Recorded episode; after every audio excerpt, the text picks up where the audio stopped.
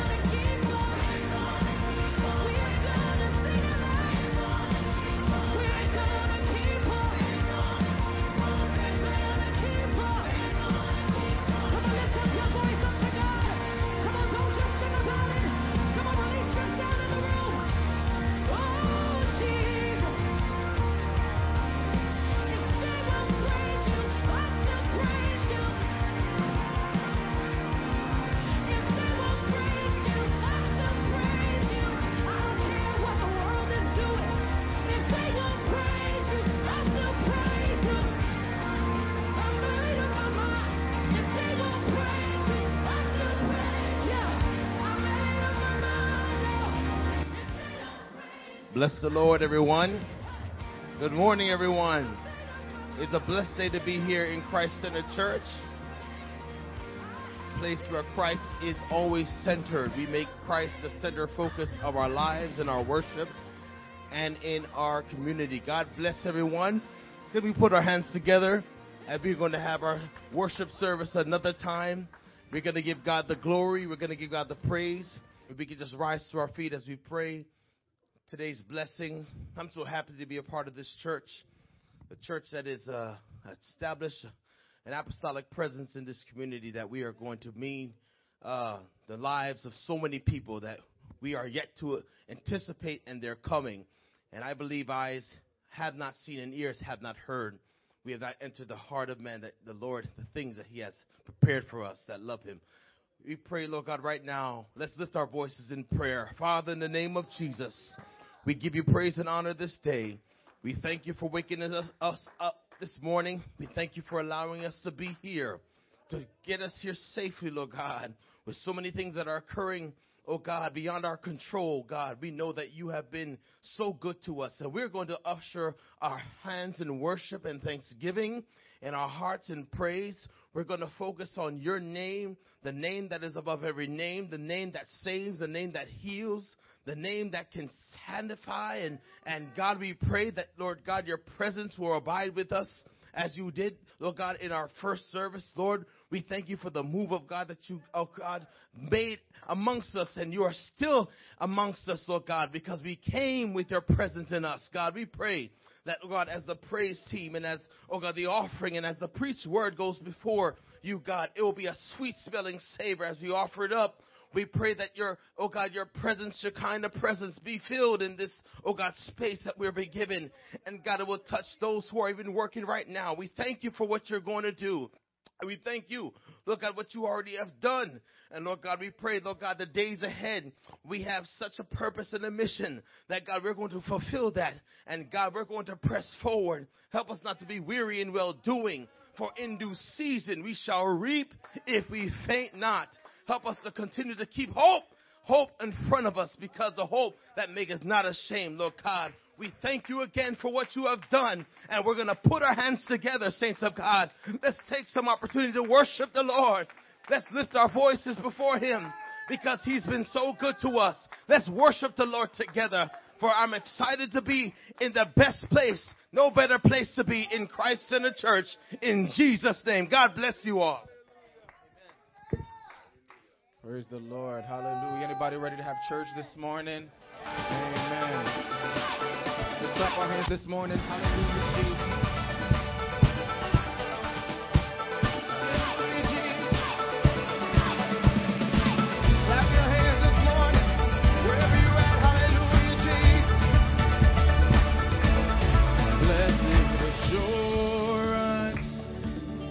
Jesus is mine. Oh, what a foretaste of glory divine. Heir of salvation, purchased of God, born of His Spirit. Oh, I'm washed in His blood, that I can't stop singing. Oh.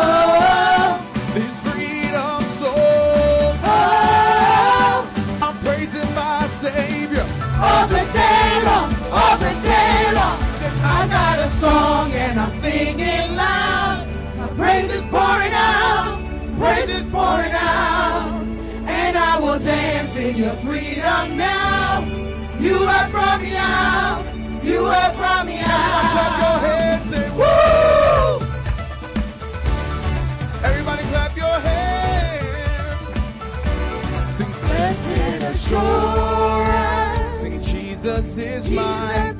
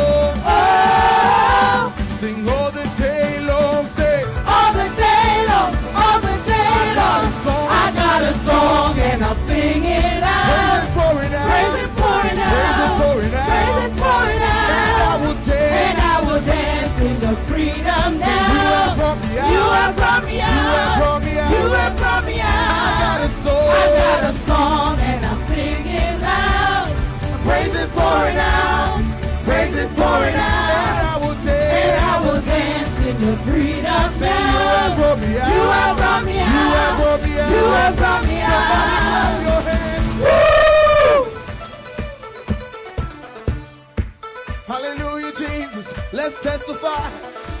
Did he heal you? Yeah. Did he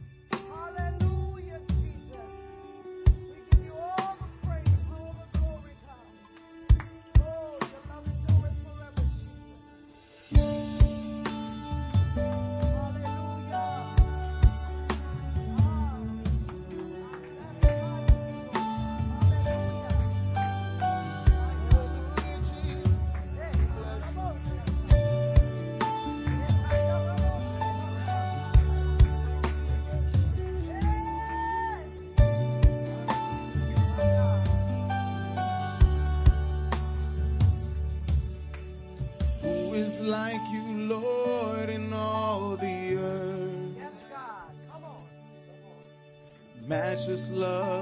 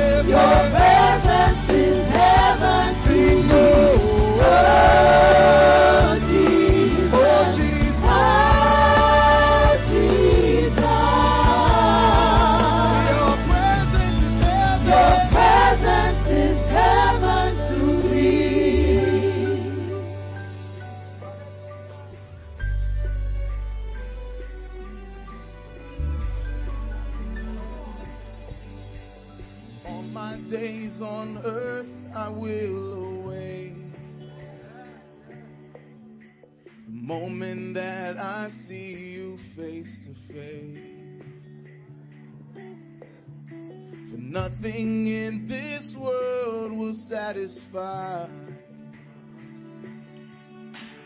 Jesus, you're the cup that won't run dry. To Jesus, yours, and nothing, nothing in this world will satisfy. Hallelujah. Sing Jesus, you're, Jesus, you're the cup that won't run dry. Sing Jesus, you're, Jesus, you're the cup that won't run dry.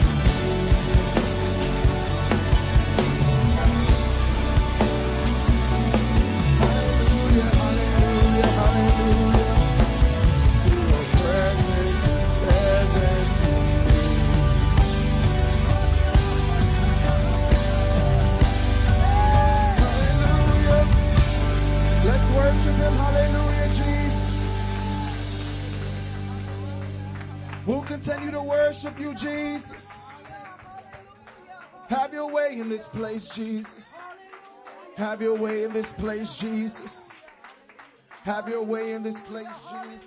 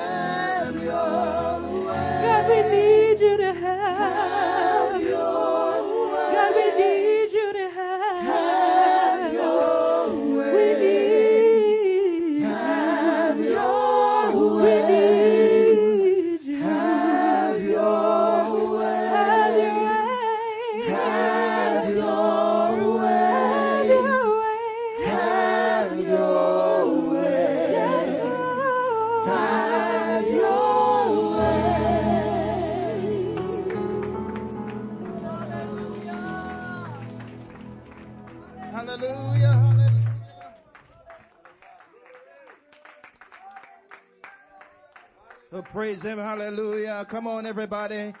Hallelujah. Let's continue to worship the Lord this morning. Oh, have your way among us this morning, oh God. Let your spirit, let your power, Lord God. Oh, have your way in this place this morning, oh God. Hallelujah. Hallelujah. Amen. Thank you, praise and worship team. Praise the Lord, everybody. Come on, let's praise the Lord, everybody. If you can, just give the Lord a round of applause. This morning is worthy to be praised. Oh, hallelujah. Oh, we bless your name, Jesus. We bless your name. Oh, we give you all the glory and all the honor in this place this morning, oh God. Hallelujah. Let's just take a few seconds and just worship the Lord, everybody. Let's just thank Him for His goodness, His mercies, and for His love. Let's just thank Him for being so good to us. Oh, hallelujah. We adore you in this place this morning. We thank you, Lord God. We thank you. Praise your name this morning, oh God. We thank you, Jesus. Amen, amen, amen. Amen. Lord bless you. You may be seated if you can. Amen. Praise God. There is a lingering spirit of worship in this place this morning. Amen. And if we just allow ourselves to just let go of everything, just forget about everything, and just let God have His way in your life this morning, God will do something miraculously in your life this morning. Uh, don't let nothing hold you back or take away your blessing this morning came here to get a blessing and the only way you can receive your blessing this morning is by open up and let God come in and have his way in your life this morning. Amen. Amen. Hallelujah. We greet everyone in the mighty name of Jesus. So glad to have everyone in the house of God to praise and to magnify the Lord with us. Truly, we are serving an awesome God who is worthy to be praised. Our online congregation, we greet you. We welcome you. We thank you for tuning with us this morning. We pray that you're feeling, you know, what we're feeling here this morning. That you're just letting go. Just forget about everything that you're doing. If the, if you have the pot turned on or the stove turned on, just turn off the gas a little bit. Amen. Just feel free. Run around. Just praise God. If you have to run through the door and say, Jesus, nothing wrong with that. Amen. Because there's no uh, praise while He bless us. Amen. So we welcome everyone this morning. Don't stop praising the Lord. Amen.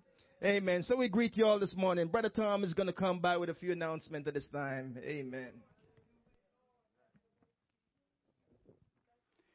Good morning, church.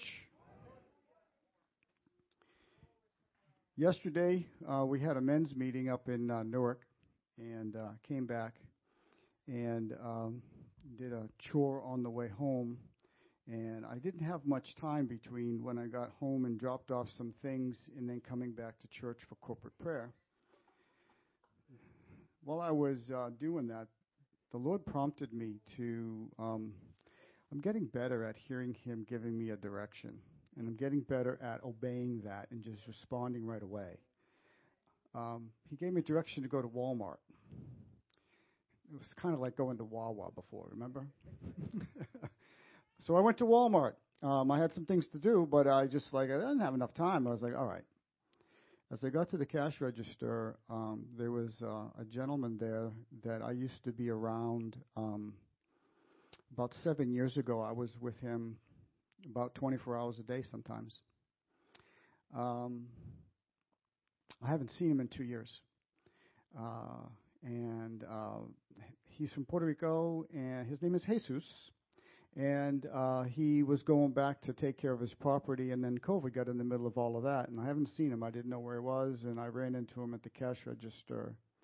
And um, my point um, the Lord has put on our heart to reach out to people that are needing what we have. I shared with the leadership um, on Wednesday another story, the same kind of story. I don't know exactly what the Lord's doing. I just know that He keeps bringing back people to me right now. And the fact is, is that they don't have hope in their eyes. Jesus would do well to be at Celebrate Recovery. Um, he made some promises back then, um, seven years ago, that he wasn't going to do, and that's never going to happen again. And I see him right back where he was. And the fact is, is that we have what he needs. We have a space and we have a love, and the Lord is his answer. And the REACH campaign is a big piece of what we're going to do for this region. Saying that because I'm thanking all of you who get up faithfully every morning at 5 a.m. I'm grateful for all of those who participate.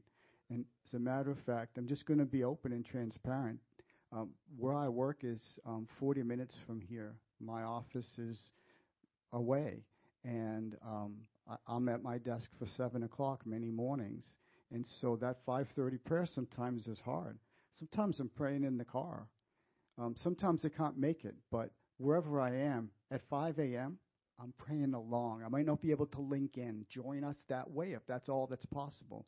What I'm asking is is that some days, I, some weeks I go, I, I can make it three times. Sometimes I can make it five times.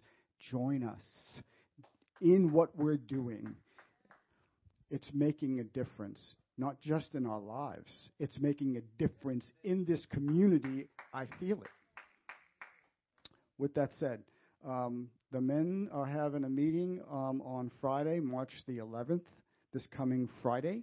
Uh, we've uh, sent out a text. Uh, restaurant's been chosen. The details will be shared. Seven o'clock. The restaurant's in Bordentown. We're just going to get together and have some fellowship and some time together. Um, on Saturday of this coming next weekend, uh, the North Central Jersey ladies are getting together. We've talked about it here before. The uh, the registration is on Eventbrite. Please um, do that. Execute that right away. It's on Saturday the 12th between 9 and 12. Um, it's right here in town at the Hilton Garden Inn here in Hamilton.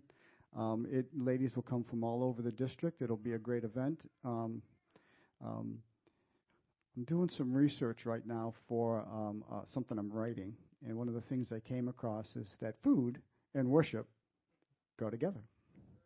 They go together. The Bible says that. Um, I'll, I'll, probably say more about that some other day.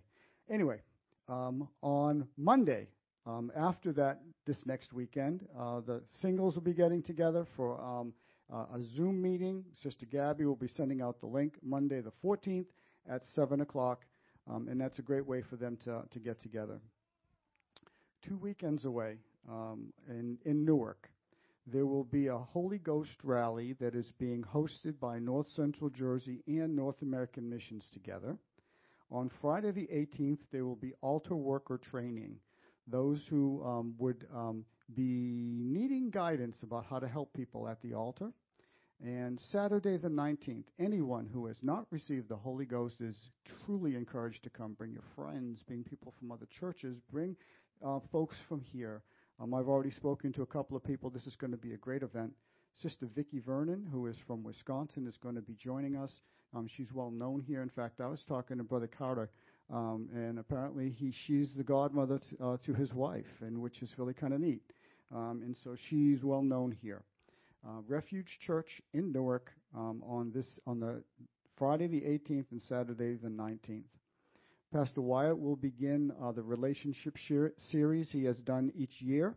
Uh, this year he is going to begin with the youth. Pastor Wyatt right here on Friday the 25th at 7 o'clock uh, for a meeting with the youth. Um, the kids are going to get together the following day on Saturday the 26th. They have an event planned. Uh, Escape Virtual Reality. The venue is going to be in Cherry Hill. Uh, the, uh, the time is at 1 p.m. The gaming starts right at 1 o'clock.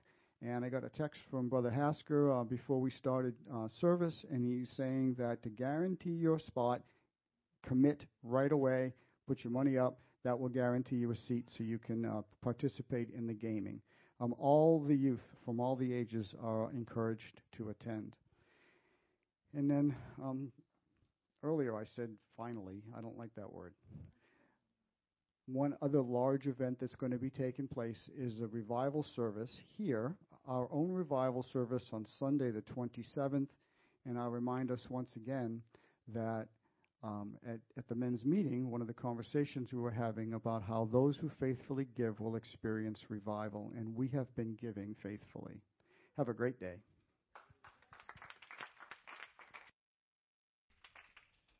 Thank you, Brother Tom, for those announcements. Amen. And everyone say, Praise the Lord.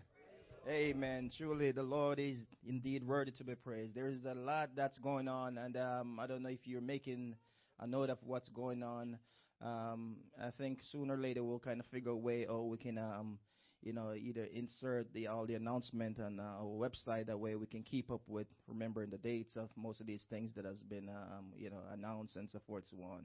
So I'm going to put Joe on the spot. So, um, uh, you know, just, you know, so, so, so, um, you know, I love my kids, right? So I put them on the spot because, you know, I mean, they, they, I just can't help it, Pastor, you know. so they're, they're kids. I gotta put them on the spot. So, um, so their, their, their team, their basketball team at school, um, you know, I, I, so, so, so here what happened now, before I get to that thought. It, it's always good when we have children that get ready to college and they're within, you know, um, distance away. Not distant as in five, six hours away. You know, um, good when they're, you know, what we refer to as a stone throw away.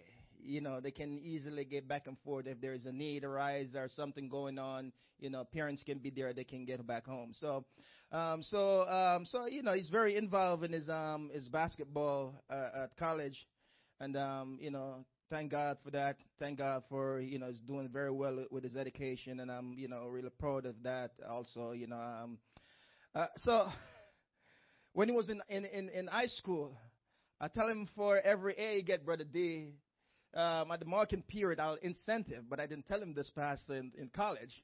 So hopefully don't hold it against me to add up because, you know, that total up a lot, you know, so, uh, which, which is, you know, a little token. You, you know, you know, when you give them a little token, you know, encourage them to continue to excel and to do great, you know, especially when they're in the kingdom of God. Amen. So it's better for you to encourage them while they're in the kingdom of God than when they're outside of the kingdom of God because you want to keep them in the kingdom of God. So the, the, the basketball team lose their championship by four points. Um, you can correct me if I'm wrong. They, they had it at, at, at school. And of course, everybody was down, old teammate. Everybody had a sad countenance. Everybody wasn't too happy, Brother D. And, um, but they were able to make it in for the March Madness. So, but here's the crazy thing. the team didn't make it through the first round, which, you know, sometimes happens. You know, it's part of the, you know, part of the game. But, you know, I, I'm glad he, the, the group went to Ohio. I think the, the bus went there. They came back over the, um, few days ago, um, from college. But, you know, one, one of the just to say that is that, you know, build a relationship with your family, with your children build a relationship with the people of God. Because if we don't, you know, have that relationship, you know, love and care about each other, you know, when things happen in our lives, we're not going to know what's going on. You know, as close as we are, sometimes we feel distance because we, we, we don't have that, you know, relationship with each other, if you please. And um, so, you know, you know, so he's communicating, you know, with us um, back and forth, you know, to and from. So, um, you know, so I say, you know, at the end of the day, it was a good exposure for him. You know, he's in the basketball, you know, able to compete against other teams and so forth, so on. Um, but you know, I, I commend you for your hard work and for your sacrifice and for your respect. You know, very, very respectful and um, you know, not to um, I don't see eating around here somewhere, but um, um, but you know, you, you want to be able to to make sure you respect your children, and in return, they respect you just the same way. In, in, in other words, if we don't respect each other as brothers and sisters in the Lord, we're not going to gain respect from each other.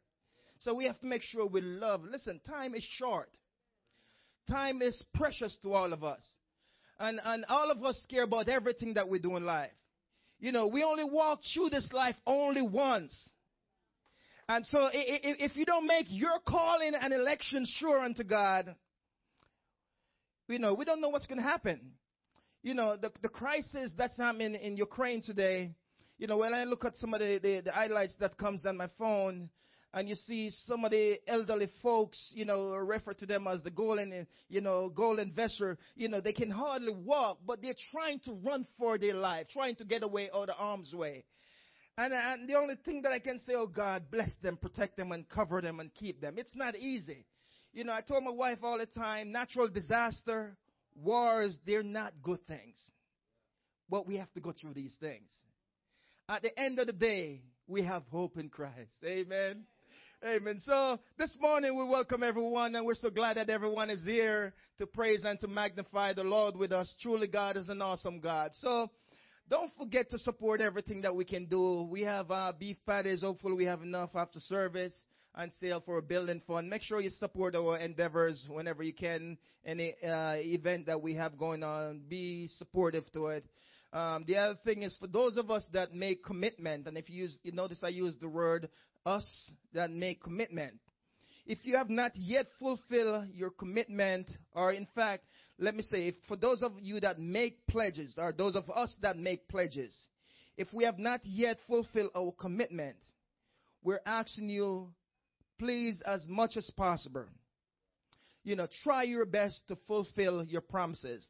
There are folks that make commitment and you still haven't contributed anything to your commitment. You only receive when you give. And if you make a commitment, the Lord will open up the doors and the Lord will bless you more than you can imagine or think. I've proven him over and over and over and over again. So make sure, you know, try as much. We were still trying to raise 1.7 to 2.5 million dollar for a church building. Um, in fact, you know, we, we, we need at least you know, 600,000, you know, hopefully before the middle of the month. In fact, before I would say May or June, if you please.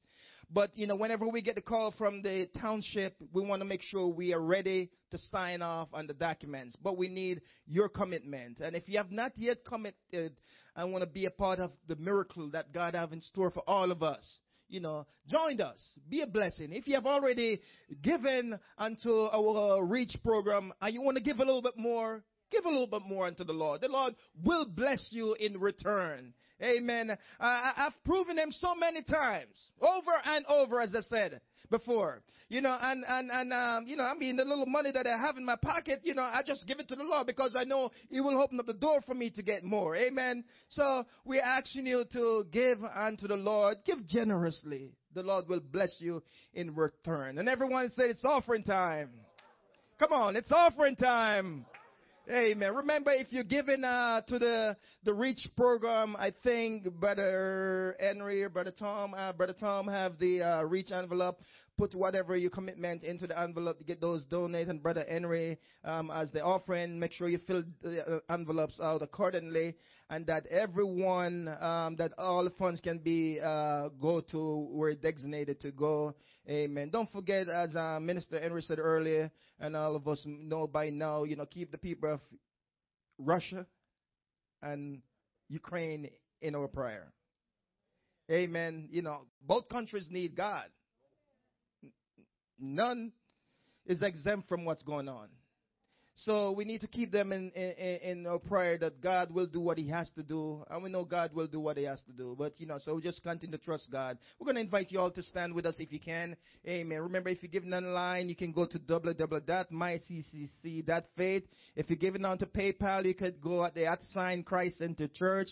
And if you're giving at Cash App, it's CCC 27 11. And if you're here in the house of God and you want to give electronically, you can see little Jordan over by the booth.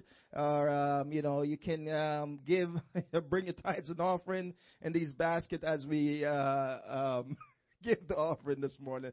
Let's stand if you can. We invite you one more to stand with us as we pray. Father God, we love you. We thank you for what we have already felt in the service, oh God. You've been so good to us, oh God. You're a provider and our keeper. Father God, as we worship you in our giving this morning, we ask your blessing, oh God, upon every giver. Lord God, that you will bless them. Open up doors for them, Lord God.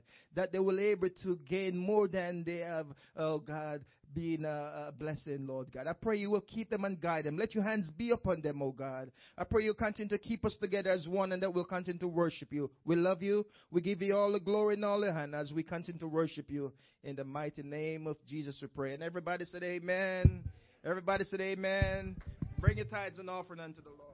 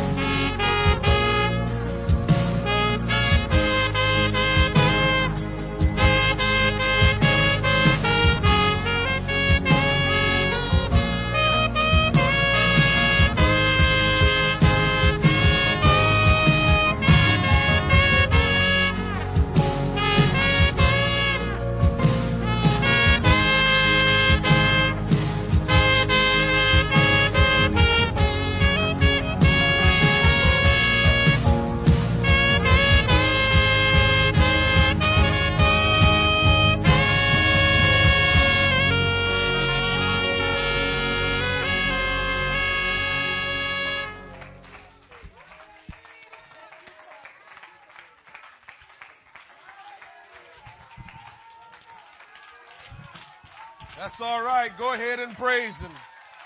Go ahead and give him the honor he deserves. Jesus, you deserve all the honor.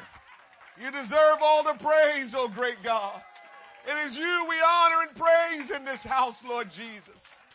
Oh, hallelujah, hallelujah, hallelujah. Great is the Lord and greatly to be praised.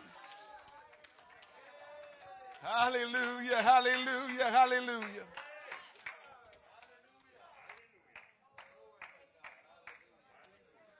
I feel like saying something in the Holy Ghost this morning.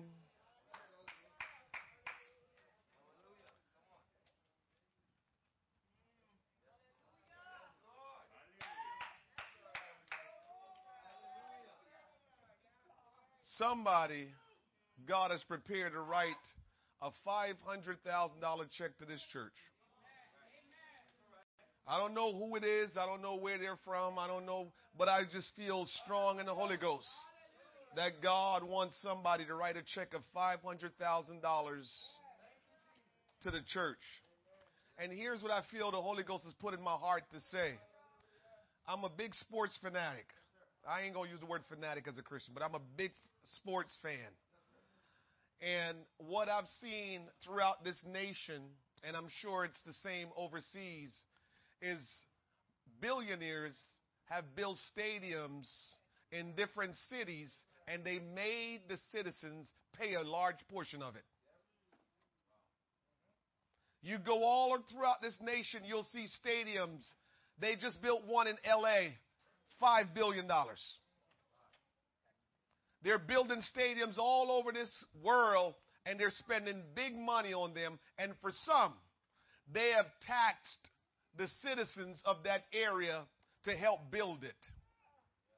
And some of us in the Northeast region, as I've been saying, God has called us to help facilitate revival in this area.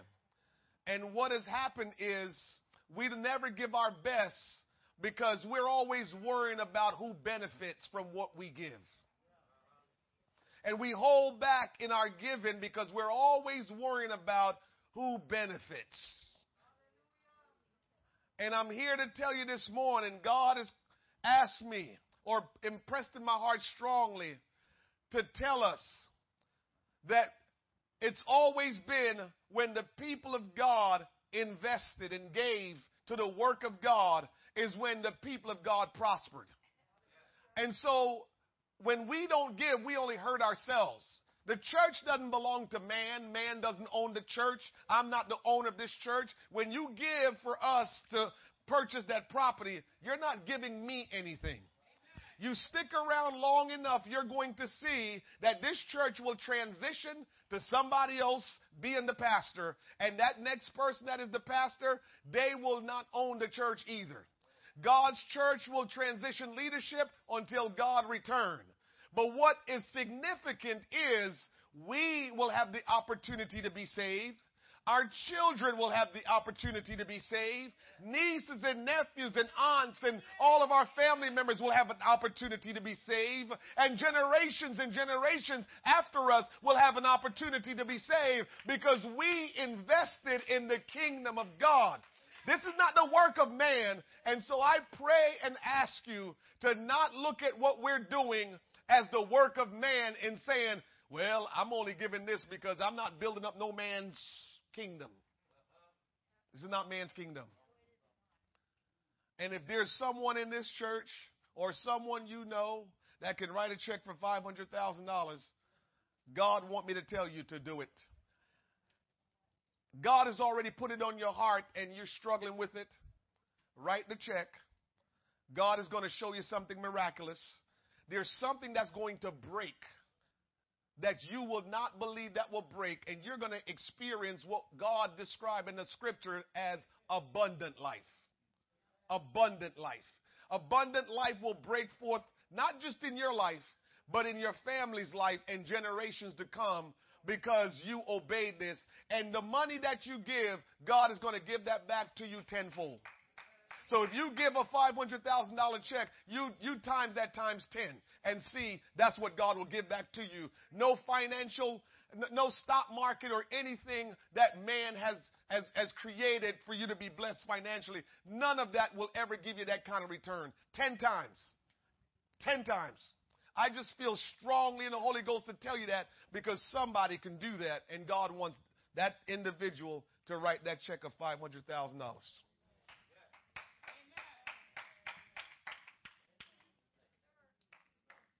We're going to have revival in the Northeast region. Part of what has stopped us from having revival, unfortunately, we're so ambitious, thri- thriving and striving to be at the top of the hill, to say we have arrived, to say what we've accomplished, that we only give enough, but we're not going to sacrifice because we don't want to take away from the goal, from the from what we have our focus on, which is I'm going to be successful, which is I'm going to achieve this and I'm going to achieve that. And God is saying the quickest and best way to achieve anything is invest in me. No stock market, no no no pandemic, no situation can interfere with your investment in God. Everything else you invest in, you can take a great hit. We see right now with the crisis over in Europe, and we see that gas price went up over $4 in no time. It's interesting because I thought I heard the president said that there's a lot of reserves, barrels of oil, so we shouldn't have to start struggling to get oil until maybe a good while down. But all of a sudden, overnight, the oil prices, the gas prices went up, and you're saying, I thought that was not right now.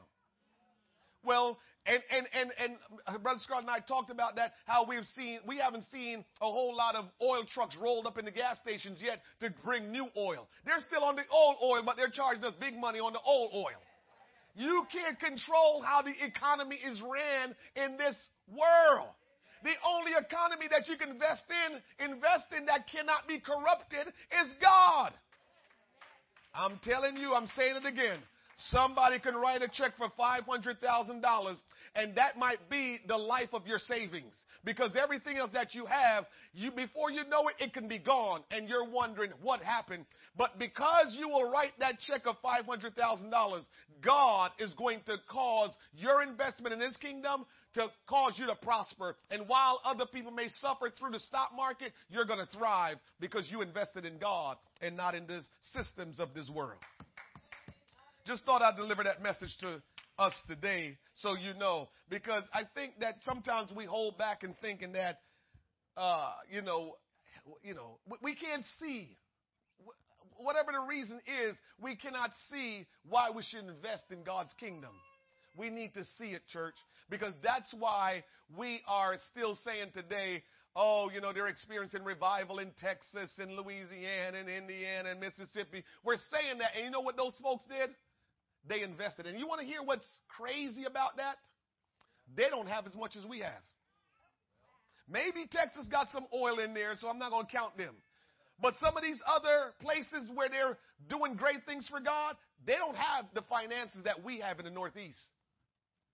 But they were more sacrificial. Hebrews chapter 10, let's stand to our feet. We're going to get right in the Word of God. Hebrews chapter 10, verse number 6. Good to see everybody in the house of the Lord. You know, when, when God puts something in your heart, you just got to say it. And I just wanted to say that because I believe strongly that God is trying to help us if we will just listen to his voice and trust what he's saying to us and not waver and know we can trust him with our money. We, if, we can trust him with healing and we can trust him with eternal life, we can trust him with our finances. Mm-hmm. We, we are in the church because we want to have eternal life. And for you to invest your time, your energy, your prayer, your reading, loving people, doing what God says because you, you want to experience eternal life, you don't think you can trust Him with your finances? Well, let's put our money where our mouth is and not just say it because God wants to help us. Hebrews chapter 10. Amen. I greet our online congregation. I greet you all in the wonderful name of Jesus Christ. And I pray that you'll allow God to help you today and let God speak to your heart and your mind today. Amen. Thank God for this church and for what He's doing in us. Amen. Hallelujah. Hebrews chapter 10, chapter 6, verse number 10. The Word of God says, For God is not unrighteous to forget your work and labor of love, which you have showed towards his name, in that you have ministered to the saints and do minister. I want to make sure we see this in the scripture where it says, God is not unrighteous to forget your work and labor of love. And I want you to see this that when you serve the Lord, it's supposed to be done as a labor of love. And if you serve the Lord and you do it as a labor of love, not as a chore, not uh, as an obligation, but you do it as a labor of love, like a loving wife doing what she can do to show her husband how much she loves him. I am talking about that kind of labor of love. The Bible says God is not unrighteous to forget or to ignore your labor of love. It means if God will reward you for labor of love, and if he doesn't do that, he's unrighteous, then same goes for us. That if someone treats us well, if someone shows us kindness, and we ignore that and not return kindness to them, we are unrighteous. Mm-hmm.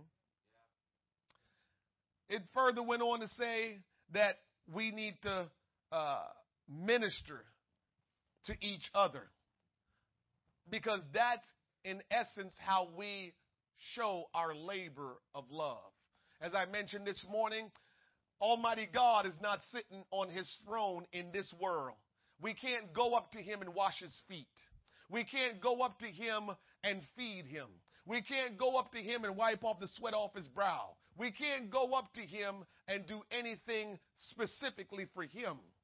But we can show kindness. We can do for one another.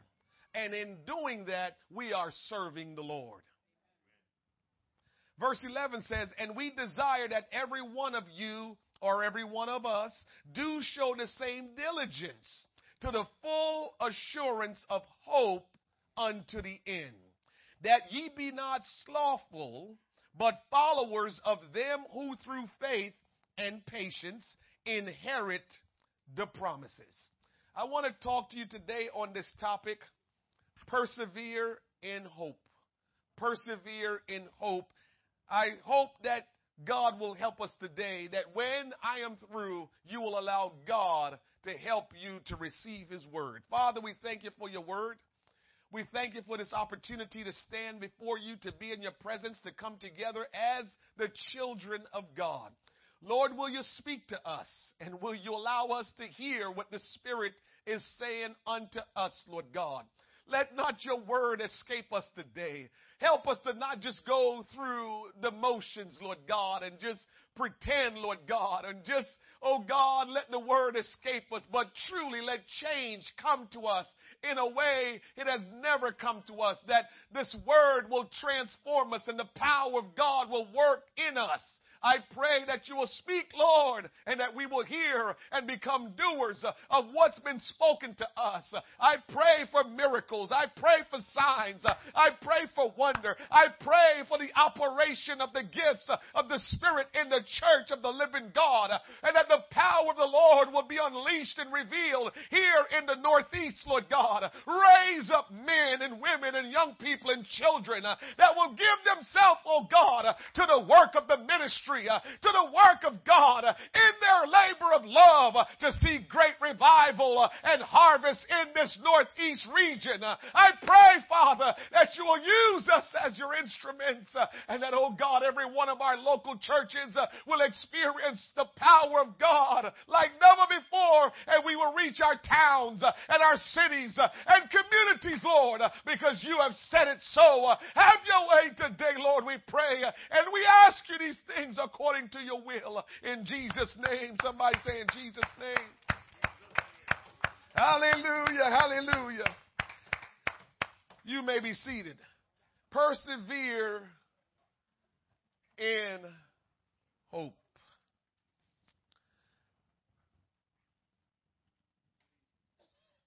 We have to be careful that we don't allow complacency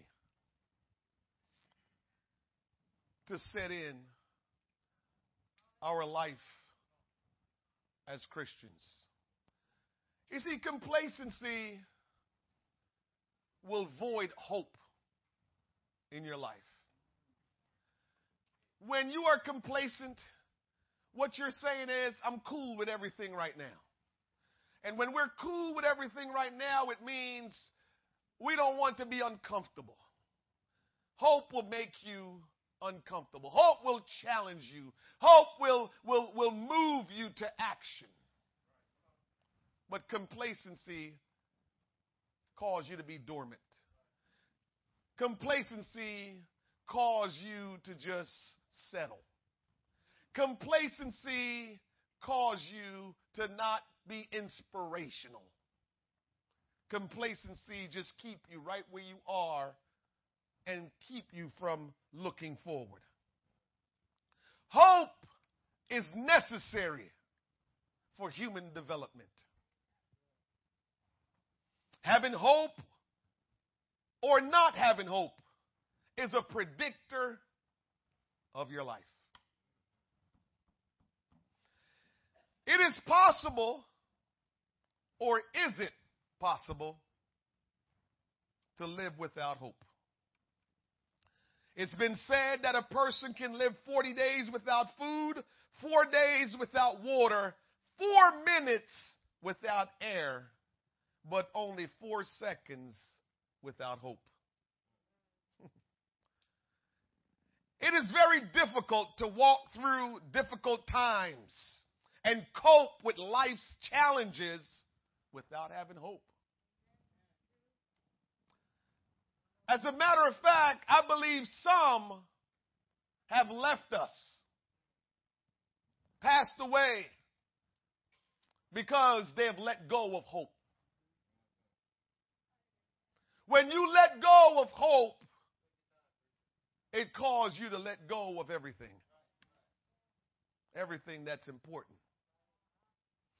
The absence of hope comes at a great cost. When you don't have hope, it comes at a great cost.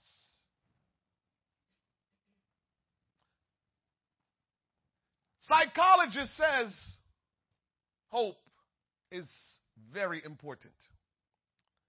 They said it's, it's important because hope helps us remain committed to our goals and motivated to take action toward achieving them. When you have hope, you have a goal in front of you. Mm-hmm. When you have hope, you're committed to that goal. And if you are saved today, if you have been born again, you have to remember the time you gave your life to God that was the greatest time of your life because that gave you hope that you had never had before when you decide, I'm going to give my life to Christ. I'm going to repent of my sins. I'm going to get baptized in the name of Jesus Christ. I'm, I want God to fill me with His Spirit. And when those things happened and you started living your life for Christ, there was a hope that came into your life that you were like, my goodness, there's something different now about life. I see life through different lenses now. I see life more clearly now. I see life in a different manner because I have hope, uh, because now uh, I have a goal, uh, I have a focus. No matter what's going on around me, I'm looking straight ahead and nothing will distract me. No pandemic will hinder me. No situation will cause me to stop hoping because now I have hope because I'm a child of God.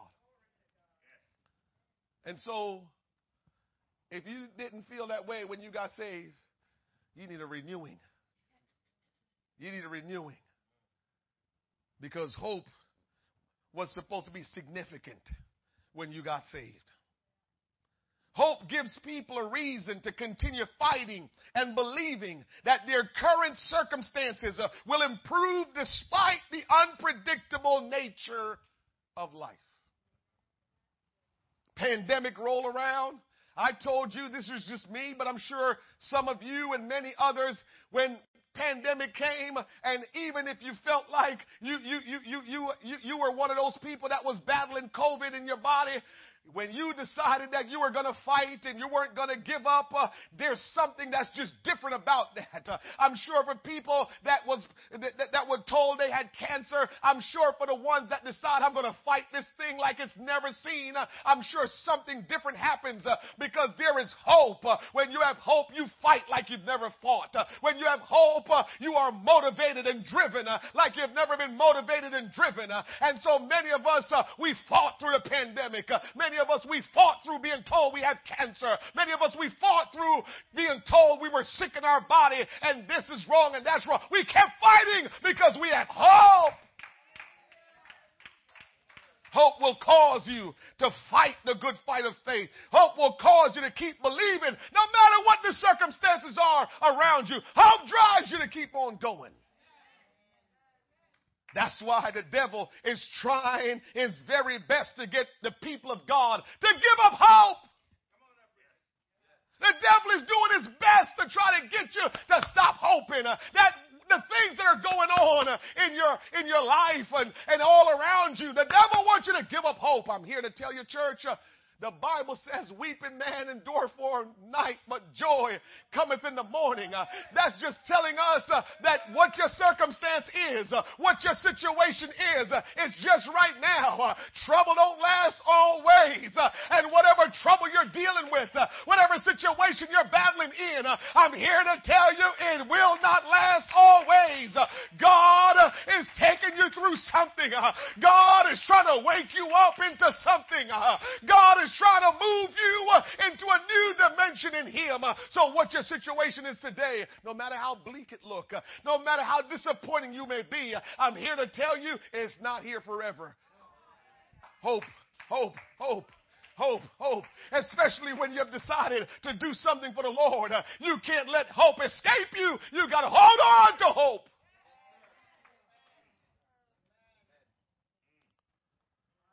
Hope has kept many people from giving up, even when the circumstance says, Why bother? Why bother? The devil loved to come and whisper that word in our ears. Why bother? You haven't been to church in a long time. Why bother going? Is it really doing anything for you? Help me, Holy Ghost. But I'm here to tell you, don't you listen to that voice of the devil. Don't you listen to him telling you why bother. Don't you listen to him tell you why bother praying. Don't you listen to him telling you why bother reading your Bible. Don't you listen to him telling you why bother even look holy and live holy. Don't you listen to him telling you why bother live righteous because the devil is trying to get you to give up hope. He's trying to get you to let go of hope uh, because he knows once you let go of hope, uh, your life is doomed. Your life will be predicted uh, to come to nothing and you will lose out on eternal life.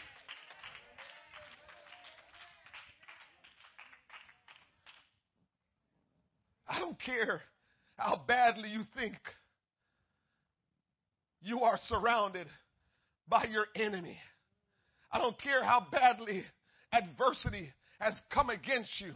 I don't care how much you think you are defeated right now. I'm here to tell you, don't give up hope. Uh, the devil wants you to think you're defeated even when you're not defeated. Uh, I'm telling you, even if you feel like you're defeated right now, guess what? Uh, Jesus is our victor. And guess what? He overcome the grave. He overcome everything in this world. And if he overcame this world and you are his child, then you too will overcome. Don't you think that your defeat or what may seem like defeat is the final say, the final word in your life. Jesus has the final say in your life. And if you feel defeated right now, I want you to tell the devil to shut up uh, and be quiet uh, and silence uh, because God is my God. Uh, and I hear the voice of God telling me uh, He will raise me up. Uh, he will turn me around. He will place my feet on solid ground because He had called me to His kingdom to do great things. He has called me to live and to not die. He has called me to live a life of success in His kingdom. I don't care where you are. I don't care what you're going through, Jesus has called you uh, to have hope and trust in Him.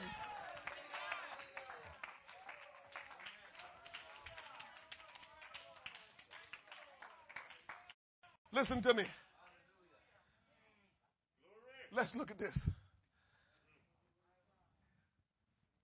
God, when He's trying to get our attention, He knows how we like to make excuses or we like to use the excuse the devil put in our mind, whatever way it go. But God knows we like to make excuses to try to say, this is why I can't do this or I can't do that. Well, in Joshua chapter 2, he gave us a woman that is considered or is a prostitute. He want to show us what the lowest of the lows can do. And he wants you to know that no matter what your situation is, because I'm showing you, he's showing us what the situation of this prostitute is and how she went about having hope. And so in Joshua 2 and 12, the Bible says, Now therefore I pray you. This is the, the this is the, the, the, the, lady of the night, as I called her this morning, but she's a prostitute, Rahab. This is what she said to the men of God. Now therefore I pray you swear unto me by the Lord, since I have shown you kindness, that you will also show kindness unto my father's house and give me a true token. So here we go again in the word of God, that when we show kindness to anyone or when someone show kindness to us, it is only right. It is godly. It is righteous to show kindness to others that have shown kindness to you. You can't just ignore ignore the goodness and the kindness of others. You can't act like no one did anything for you, that no one has treated you good. Somebody has treated you good. And if you can't find anybody that treated you good, then all about you look up and say, Lord, in spite of how others may have treated me, you have been good to me. You have kept me. You have blessed me. Oh, God, help us. One of the many things I participated in the past week when I was not here. I was in a, uh, a class at um, Urshan College. I, I, I, took a class, and and and uh, the professor talked about uh, uh you know healthy, you know being, you know what they call it again. I'm trying to our our, our new word now because you know uh, we always come up with new words in these in these days. Um, no, not that, but but when when when you are um, mental, mental, mental wellness, right? That that's that that's the big thing that we talk about right now, right, Ethan? Mental health. Thank you.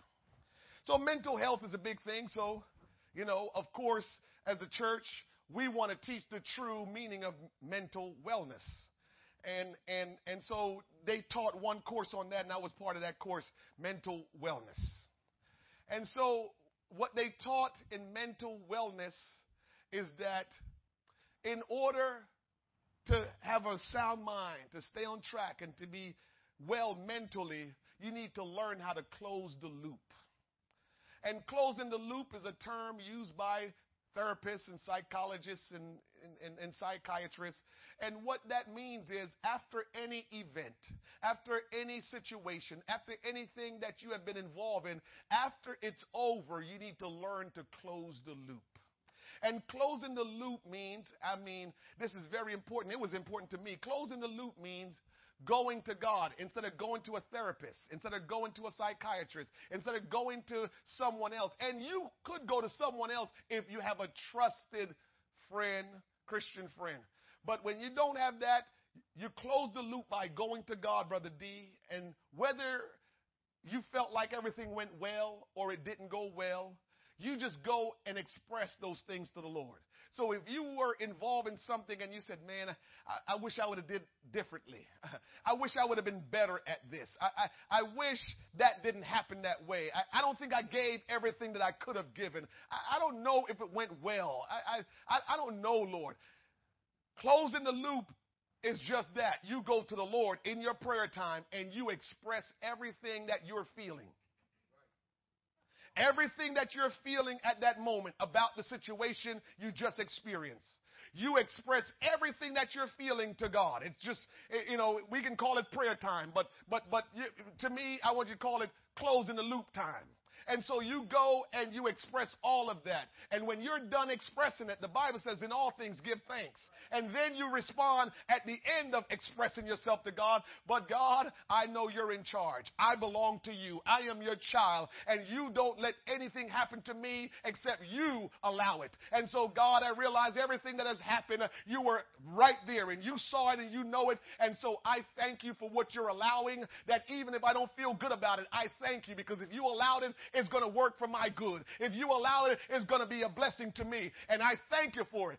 That's how we close the loop. And what what the, what the, the, the, the, the mental folks say, the psychiatrist says, they say when you do that, you can move on without complication.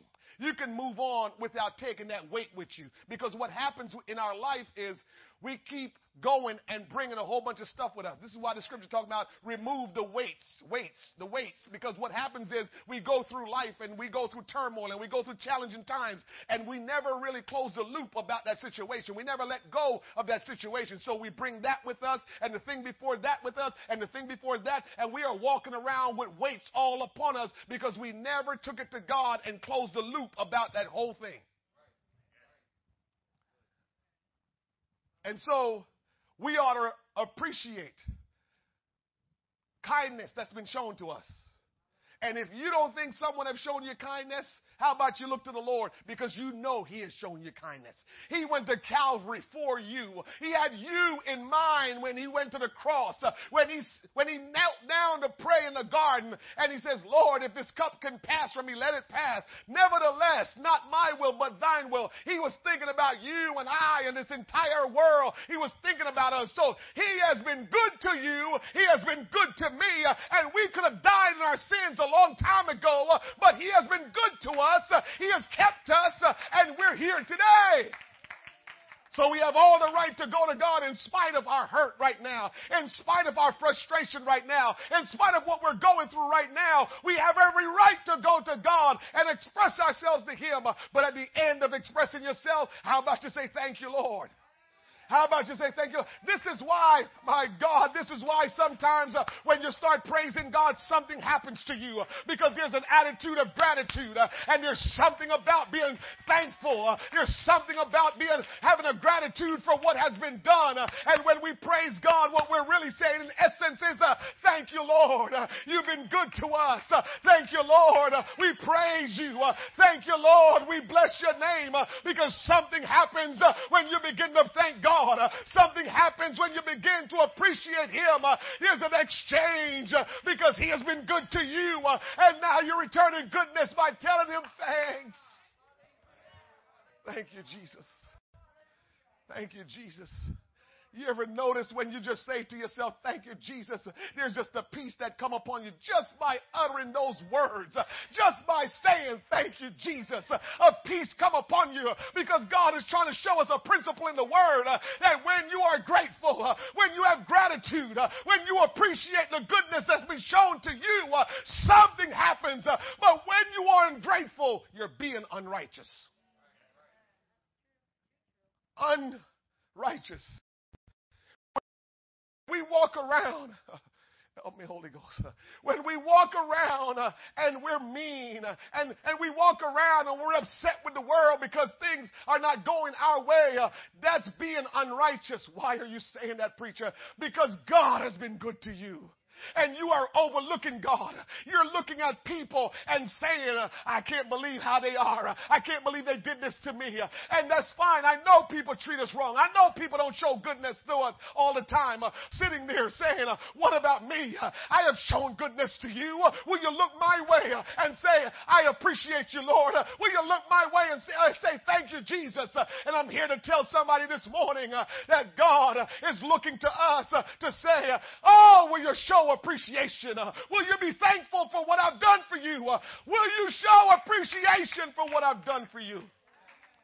I'm telling you, there's something about what I'm telling you right now. I want to move on in my in my lesson, but something is keeping me right here because some of us uh, will experience deliverance. Uh, some of us will experience breakthrough. Uh, as a matter of fact, I'm here to tell you, you are in a stronghold. You're in a bind uh, because you're unappreciative. Uh, you're not appreciating what God has done. Uh, you're not thankful for what God has done, and you're bound up, and you're held up, and you can't experience deliverance, and you can't experience the power of God in your life because uh, you're ungrateful. Uh, and ungratefulness uh, is unrighteous. And unrighteousness keeps you in sin.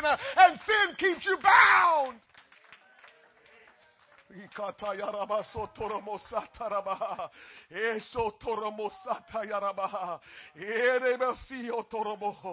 God, will you move on us today uh, that we will not be a people, oh God, that is ungrateful. Uh, because while we're looking at the masses, Lord God, uh, you, the Almighty One, the God that has given us life, have given us breath, have saved us, have provided for us, has given us knowledge and wisdom, the God that has cared for us. Oh God, we haven't shown the appreciation uh, that we need to show unto the Lord. And the appreciation, church, is not just always, thank you, Jesus. The appreciation is your labor of love. The appreciation is your labor of love. When you appreciate what God has done, when you're thankful for what God has done, do you show that by responding with a labor of love? It's easy to say stuff in our mouths, but we must also have appreciation by demonstrating in actions. And so this prostitute Rahab, she made a deal with these men of God to say, Since I've shown you kindness, will you show kindness unto me and my father's house? Verse 13, and that you will save alive my father and my mother and my brethren and my sisters and all that they have and deliver our lives from death. That's what the prostitute asked the men of God. Prostitute. See, one of the good things about when you're low of the low, you don't have no ego. When people consider you the low of the low, guess what? You're not, you're not worried about what they think anymore because they've thought the worst of you. This is why the Bible says, humble yourself. See, when you don't humble yourself, you're always worried about what people think of you. But when you humble yourself under God, then you don't care what nobody think of you because you know you put yourself low anyway. And when I say humble, I don't mean think less of yourself than you should. I just mean you just put yourself in a low place. Like you, you realize I'm nobody and I can only be somebody because the Lord makes me somebody. But as long as you think you're somebody, you will not understand just humility. And so she petitioned these men. And the men answered her, Our life for yours, if you utter not his if you utter not our business. And it shall be when the Lord had given us the land that we will deal kindly and truly with thee. These men of God, God told them they would get the land, and they didn't budge, they didn't believe, they knew what God had said. Some of us are waiting to believe something. When God says something, you don't have to believe it. Let me just say it that way. D, when we read the Word of God and God says something, it doesn't matter if we believe it. Now, it'll do you good if you believe it. But whether you believe it or not, it doesn't matter. Whatever God says, it will be done. It's done. And so these men, if you are God's child, you should know that about your daddy by now, that whatsoever he says, it is a done deal. And so when God told these men they were going to take the land, this land belongs to them, they didn't hesitate to say, well, you know, uh, you know, maybe we'll take the land. No, it was done. And so that's how they act after they heard the word from the Lord. They live their life like it's a done deal. Then she let them down by a cord. Somebody say a cord. Through the window, for her house was upon the town wall, and she dwelt upon the wall. And she said unto them, Get you to the mountain, lest the pursuers meet you, and hide yourself there three days until the pursuers be returned, and afterwards may we, may ye go your way. Go your way. And the men said unto her, We will be blameless of this thine oath which thou hast made us swear. What they were saying is, since we agreed with you, nothing will break this word that we've given you. we will abide by what we say we agree with. Verse 18, behold, when we come into the land, again, when we come, not if we come, when we come.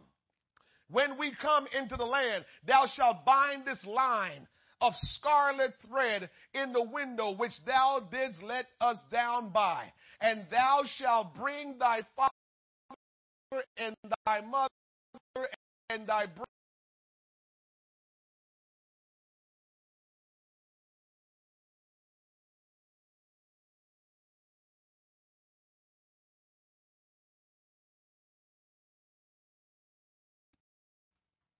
She believed it and hoped for it. I said, Can you imagine? Rahab had to wait six days before these men of God and all their friends came back to take the city. She had to wait six days. And so think about that. A promise was made to her, and for six days, she had to wait and hope. Will these men make good on their word?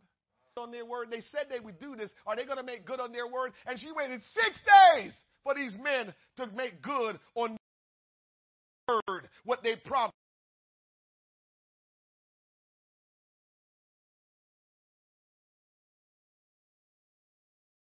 Gone through the mind of Rahab, or the things that may have happened that challenge her thoughts when she started seeing things happening all around her. She might have been saying, Man, are they going to come for me? Are they going to come for me? They said they would come for me, but she held on to hope. Somebody said, But she held on to hope. Can you imagine just all of that? She held on.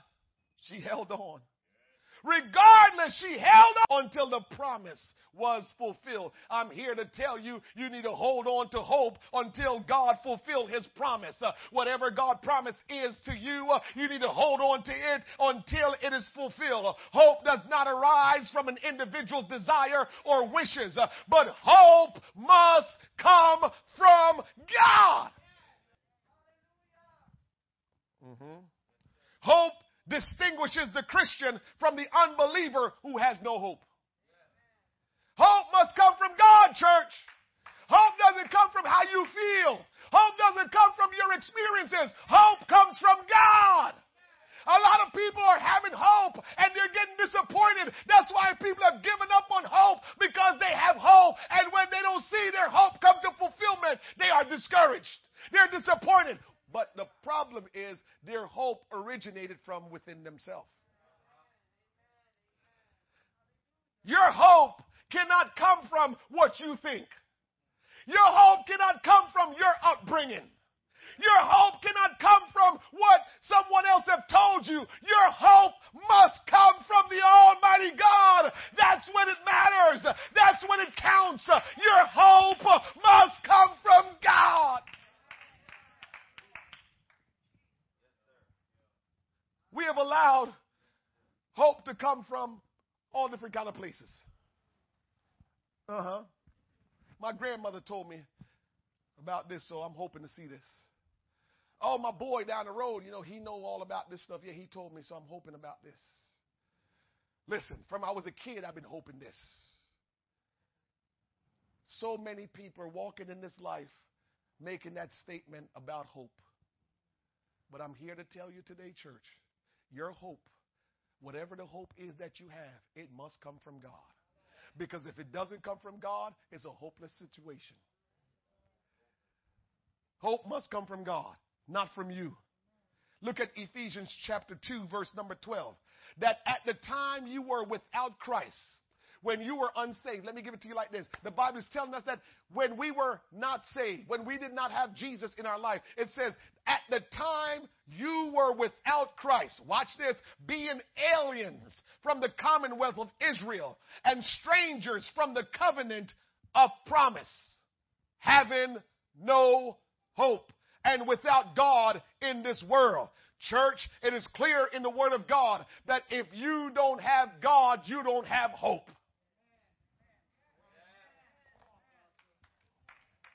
If your hope is not predicated on God, then it's a myth. It's not a real hope. It's a deception. It's a hope that will lead you and leave you short.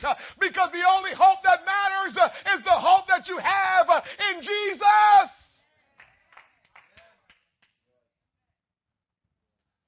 tough pill to swallow because we've been accustomed to say, yeah, I'm holding on to hope. Yeah, but where did that hope come from? Where did that hope come from? I'm exposing the devil today so you know that if your hope came from just your fuzzy feelings, if your hope came from what somebody told you a long time ago, if your hope just come from, hey, you know, this is what I hope I will do in life and this is what I hope, that is not real hope. Uh, real hope uh, is your confidence uh, in the Lord, what he has told you, what he has promised you, whether in his word or what he has spoken to you. That's where your hope should come from and not from your own being. God is all knowing. You're not all knowing. We can spend years wasting our life away hoping on things that God has no part in. And so you you will go ahead and waste time wondering why isn't this happening because that's not hope that came from God. Mm-hmm. Hope apart from the Lord Jesus is not hope at all. For everything you hope for apart from the Lord is temporary, short lived, and does not contribute to eternal life. Look at Romans chapter 5, verse 2. It says, By whom also we have access by faith into this grace wherein we stand and rejoice in hope of the glory of God. Hope is in God. Hope is not in me. It's not in you. Whatever we have thought hope was, we need to reel that in and says, this isn't hope. I've been tricked and deceived. I've bought into something that is not real. But when I have hope in God, now I know that is real. Now I know that is true. Now I know I can go somewhere because my hope is from the eternal, the almighty, the sovereign God, and I know he will not fail me. Verse 3 says, And not only so, but we glory in tribulations.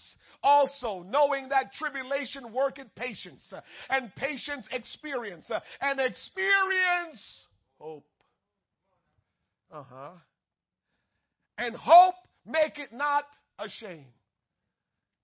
If when you have hope in Christ, you will not be ashamed, it also means if you have hope outside of Christ, you will be ashamed. You know, too oftentimes we read the word and we see the part that we like to see, but sometimes you got to flip that bad boy and says, okay, what's the opposite of that? So if this say when you have hope in Christ, it will not make you ashamed. It means no hope in Christ, you will be ashamed. Because the love of God is shed abroad in our hearts by the Holy Ghost, which is given unto us. Church, because God loved you, you will never be ashamed. You ever notice how love will help somebody not to be ashamed? My kids, as Brother Scar talked about his kids today, and your kids, when when you love your children and they do something that they feel bad about, and you come alongside of them and hug them and kiss them on the forehead and tell them it's going to be all right, they forget about that shame. Because love will never make you be ashamed. Uh-uh. And so because God loves you so and you have hope in him, he will never allow you to be ashamed. Even when it takes a while for the thing that you're hoping for in God, when it takes a while of appearing, you just hold on because God will not make you ashamed. God will see to it that that thing that you're hoping for in Him, He will make sure He bring it to pass. That hope will not make you ashamed. And so, our hope must come from the Lord. And because God is love, we don't have to worry.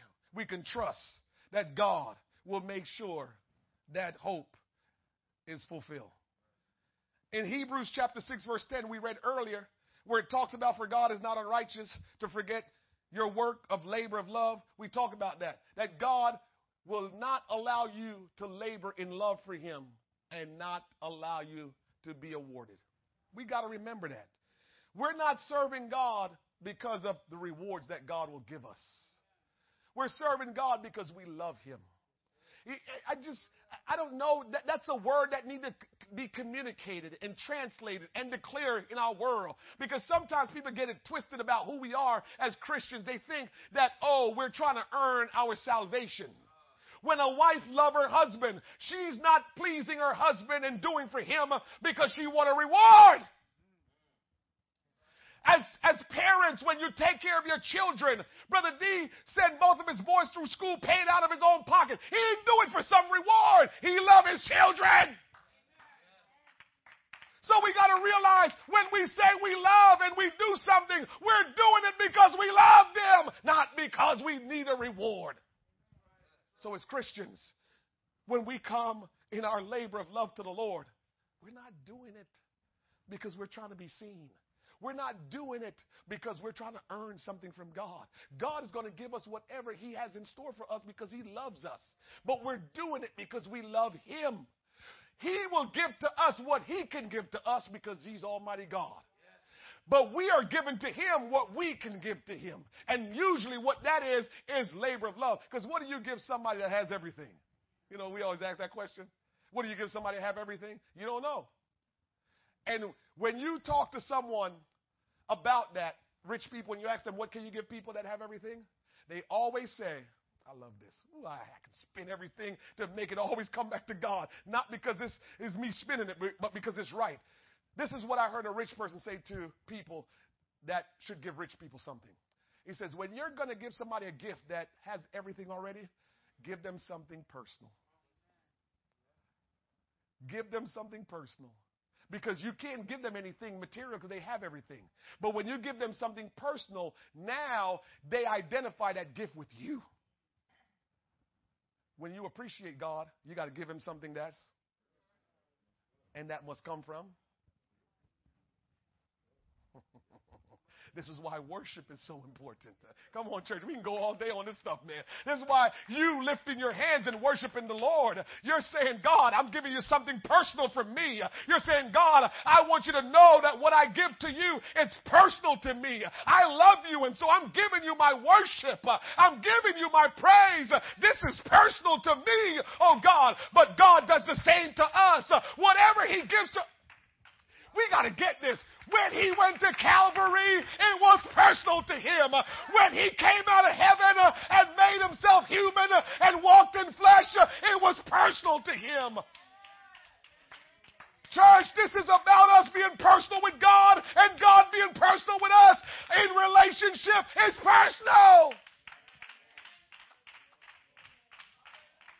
I don't know how I'm getting through to you all today. I'm going to finish this thing up.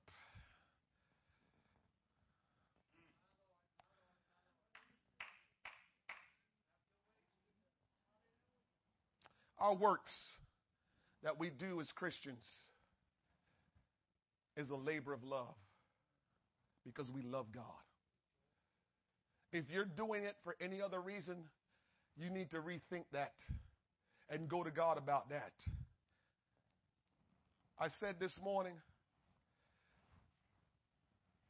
that I'm serving God when I serve you.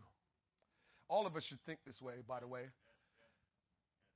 which means your response to me when I serve you doesn't dictate my actions. When I serve you, I'm serving the Lord Jesus Christ. And so what you do does not affect me serving you. I'm going to serve you whether you be, you're nice to me, whether you're grateful to me, whether you're thankful. It doesn't matter. I'm not doing it for you to give me a good response. I'm doing it because I want to please God. Every one of us should feel that way, should think that way, and should live that way. That whatever I do in the kingdom of God has nothing to do with the people, it has to do with me showing the Lord that I love Him. God would be unrighteous if He doesn't reward us for our labor of love. We must continue showing that diligence to grow and serve the Lord Jesus because we have full assurance of his hope. The opposite of being diligent is to become sluggish, is to become unreceptive, is to be lazy. Believers are to be diligently growing and serving, not sitting back making everyone else do the work. To keep from becoming inactive or indifferent, believers would do well to imitate those who, through faith, and patience inherit the promise. And so I bring this thing to a close. The Christian's hope is a confident expectation. See, any other hope, you're deceived if you have confident expectations. Because you can't predict what people will do. We have a hope of one day going to heaven where we will see Jesus face to face to face. That is confident expectation that one day we will see Jesus face to face. One day we will meet him in the air. One day we will walk on the street of gold. So we have that confident expectation of one day we will see that hope come to fulfillment. We look forward to a hope that is awaiting us. Uh-huh. Yet we also have that hope with us and in us enabling us to live our Christian lives with unhindered faith and love. And so I'm here to tell you today that hope must come from the Lord. But hope is also the Lord. Hope must come from Jesus, but hope is Jesus. Let that settle a little bit. Hope must come from the Lord Jesus. By the way, the Lord Jesus, Almighty God, become man. Uh huh. We always got to remember that. God is our hope. God is so awesome that He's been our hope from the very beginning. And when He wanted us to behold the hope, for many years the people walked and they could only imagine the hope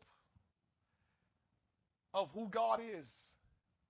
But when the fullness of time had come, God became man, the man Christ Jesus. And he never ceased to be God while he was man. And he walked this earth, and we beheld the hope. The hope. It wasn't just now hope that we were hoping to one day see fulfilled. But then he came and showed us what hope looked like. Colossians 1 2 7, it says, To whom God would make known what is the riches of the glory of this mystery among the Gentiles, which is Christ in you, the hope of glory. When you have the Spirit of the Lord in you, you have hope in you. And so, what God does, He has a way, I don't know, God has a way of romancing us. I don't know if that's the best word, but I like that word. He has a way of romance. What do you mean by that, preacher? He will start a certain way, but when it's all said and done, it becomes intimate and personal. You don't understand. Maybe you don't understand. Maybe you don't understand. And so from the day mankind sinned in the garden, God was trying to get mankind to come back into personal, intimate relationship with Him. And so He was always working toward that intimate, personal relationship with Him. That's what He's always working on. And when Jesus came, that was Almighty God saying, See, I have made this thing personal now. No longer are you going to hear about me as God, but I'm going to step into this world. He stepped out of eternity and stepped into this world. And we beheld the glory, the glory as of the only begotten of the Father, full of grace and truth. We beheld him. And he says, Here is hope. In case you were wondering what hope looked like, here is hope. And so God is our hope. But guess what? The Bible says no man has seen God. And when you saw Jesus, you finally got a chance to see God. He says, Here is hope. Here's what hope looked like. And guess what you got to love about hope when hope came? Hope showed us everything that was talked about. Everything he said he would do, he did. So he proved to us that we can have hope in him. Because while he was here, he says, Yeah, if I said I'm going to the cross, what he said, destroy this temple, and in three days, Okay. That was hope. And did he prove it? Okay, so now you know what hope looked like. Jesus is the hope of glory. If you are filled with the Holy Ghost, you have hope dwelling in you. If you have lost hope, don't look around and look about you. Look within you because your hope is the Lord Jesus. And if we have been baptized with the Spirit of the Lord, we have been baptized with hope. Oh, you're not hearing me today. The Holy Ghost in you is the hope of glory. And if you're filled with the gift of the Holy Ghost, you have hope. You don't have to look around for hope. Nobody has to tell you something for you to hold on to and hope you will have, but you will have hope dwelling in you. Uh huh. The Lord Jesus can resurrect hope back in you if you have lost hope. He will resurrect hope back in you if you have lost hope. You don't have to settle to live hopeless. You don't have to hope for things that, that you can't control. You just have to trust God and let Him be hope for you. You just have to look to Him for hope. You just have to pay attention to Him and put your focus on Him because Jesus is our hope. And so you don't have to look any further than the breath of God to have hope. Stand with me. In Titus chapter 2, verse 13, the Bible says, looking for that blessed hope and the glorious appearing of the great God and our Lord and Savior, Jesus Christ. Our hope is the Lord Jesus, not possessions, not the government, not our connection, not politics, not anything of this world. Our hope is Jesus. And if you will call on him today, he will breathe hope back into you. If you have lost hope and you will call on the name of the Lord today, he will breathe hope back into you. If you have lost hope and you are confused and you don't know what to do, which way to turn, if you're uncertain, I want you to call on the name of the Lord Jesus today and he will breathe hope back into you. Because when the Spirit of the Lord is in you, hope is in you. Lift your hands with me, Father in the name of Jesus. We call upon you today that you will settle your word of hope in our spirit. And oh God, we ask that you will truly hear our cry today and restore hope back into us. So many of us, oh God, have become discouraged. So many of us, Almighty God, have lost hope and have settled and find ourselves in a state of complacency. But God, today I pray that you will restore hope back into us that, Lord God, the Spirit of the Lord will begin to stir inside of us. The power of the Holy Spirit will move, and God, we will be stirred to the point where hope will be reestablished and renewed back in our heart, Lord God. And we will no longer, Lord Jesus, be lost without hope, Almighty God. That we will no longer, Almighty God, be complacent and dormant, Lord God, doing nothing and hoping for nothing. But Lord, today, the work of the Spirit will cause hope to, to be restored back into us. Uh, the breath of God will bring about hope into our life again. I pray in the name of Jesus Christ uh, that, Lord, you will allow hope, Lord God, to be restored back into this people that, Lord, none will feel lost and hopeless, Almighty God. But I pray today that they will say yes to your will today. God, that they will know that you see them where they are, Lord God. Somebody hear me today. You might have felt like people have ignored you. You might felt like people haven't treated you well. You might feel like you have lost hope and you have no direction. But I've come right now to tell you that Jesus knows just where you are and he wants to restore hope in your heart.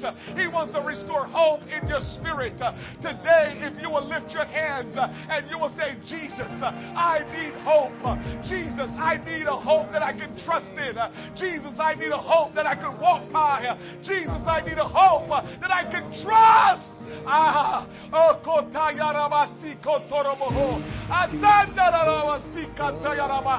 I pray in the name of Jesus that hope will be restored back to you and that you will know that God is on your side, that God is the one that keeps hope alive in your heart and in your spirit.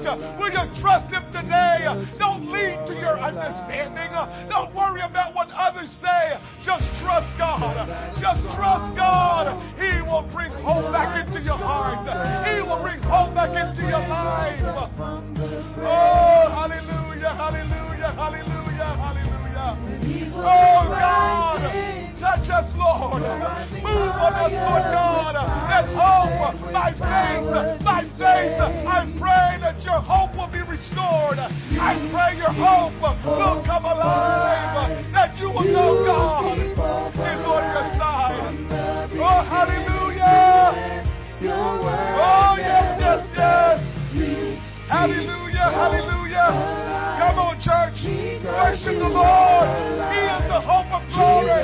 Jesus is the hope of glory. Oh, hallelujah. In the morning, Yes. hope. In the evening, Oh. Because you're living, Oh. Because you're breathing, the breaking, hope. For the sorrow, hope. For this moment, my hope. For tomorrow's hope. In the breaking, hope. In the evening, Oh. hope. Come on, worship the Lord. He is the hope of glory. Appreciate Him. Thank you. In the breaking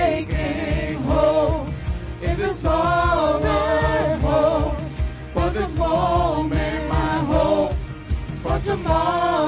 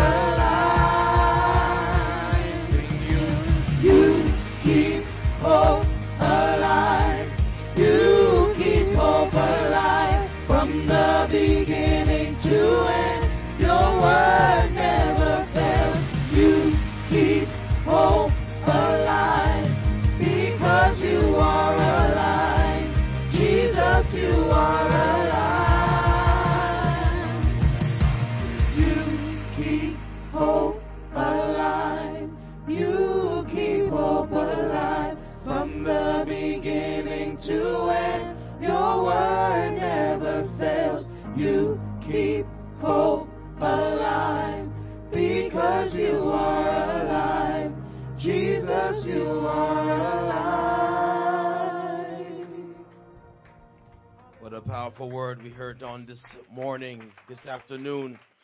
Let's continue to worship the Lord. We're going to close out this service as He dwells with us. And there's an opportunity that you are watching or those who are present that have not accepted the Lord Jesus Christ in the pardoning of your sins. This is an opportunity that not just only confessing Him, but making a decision to take on His name in baptism in the name of the Lord Jesus and receive the gift of the Holy Ghost, for it is a promise unto you and to your children, to all that are far off, even as many as the Lord our God shall call. Let's stand before Him and let us pray today's service and our blessings upon the rest of this week as we continue to preserve in hope. Father, in the name of Jesus, we give you thanks. This is an opportunity that God we have presented ourselves. We thank you for bringing us here another time, another opening uh, of our to the Word of God. An opportunity that we may hear the Word of God from the throne room. Thank you, God, for using our servant leader. We thank you for allowing him to be used, Lord God, as you have called him. And God, thank you for, God, the words that were spoken. And Lord God, let the words of God that was spoken today, let it not fall, oh God, by the wayside. But let the seed that was sown, let it sown on good soil. Prepare our hearts, Lord God, daily. Lord God, an opening, oh God, in prayer and in seeking your face and in worship and in supplication. Lord God, help our petition, Lord God, with the word that was spoken today. that for the rest of this week, Lord God, we will not feel, Lord God, downtrodden, downcast. We will not feel as if, like David said, oh God, when he said to himself, no, where's hope, Lord God? But he said within himself, Lord God, in spite of it all, I will hope now in God, for he is the health and of my countenance, and I will believe, Lord God, that without, Lord God, you, without him, Lord God, we cannot yet survive, Lord God. We cannot yet, Lord God, go another day. And so, God, we pray that your presence, Lord God, will abide with us, even as we, Lord God, depart from this place, but not from your presence. Go with us, Lord God, even as we travel, Lord God. For what is happening in, Lord God, out on, Lord God, the streets, the things that we can't control sometimes. Lord God, those who are driving next to us, Lord God, they may be disturbed mentally. They may be going through some things and they're not paying attention while we're out there. But God, we know angels, Lord God, are yet at, at our points, Lord God, where we shall be traveling our places bold. We pray, Lord God, you continue to bless this church. Continue to bless, Lord God, the furtherance of this ministry. I believe that this ministry is here for such a time as this. And so, how long we have left in this life, Lord God, let this ministry continue to be a blessing, Lord God, to the four corners of this county. And not just in this county, Lord God, in the state of New Jersey. And not just in the state, but we are believing, God, as our pastor would say, for the northeast corridor of the United States of America, that God will sing revival. God will send revival in the west and the revival in the west and in the south and in the north. We thank you, God, and we ask of you, God, to continue to abide with us as you have. Put our hands together in indicating that we're believing you. Let us lift our voices at this time. Let us thank the Lord for the blessings that He has in store for us and the souls that are willing and are coming and the people that we are going to impact in Jesus' name. May you have a blessed day in the name of the Lord. Be blessed, everyone, in Jesus' name.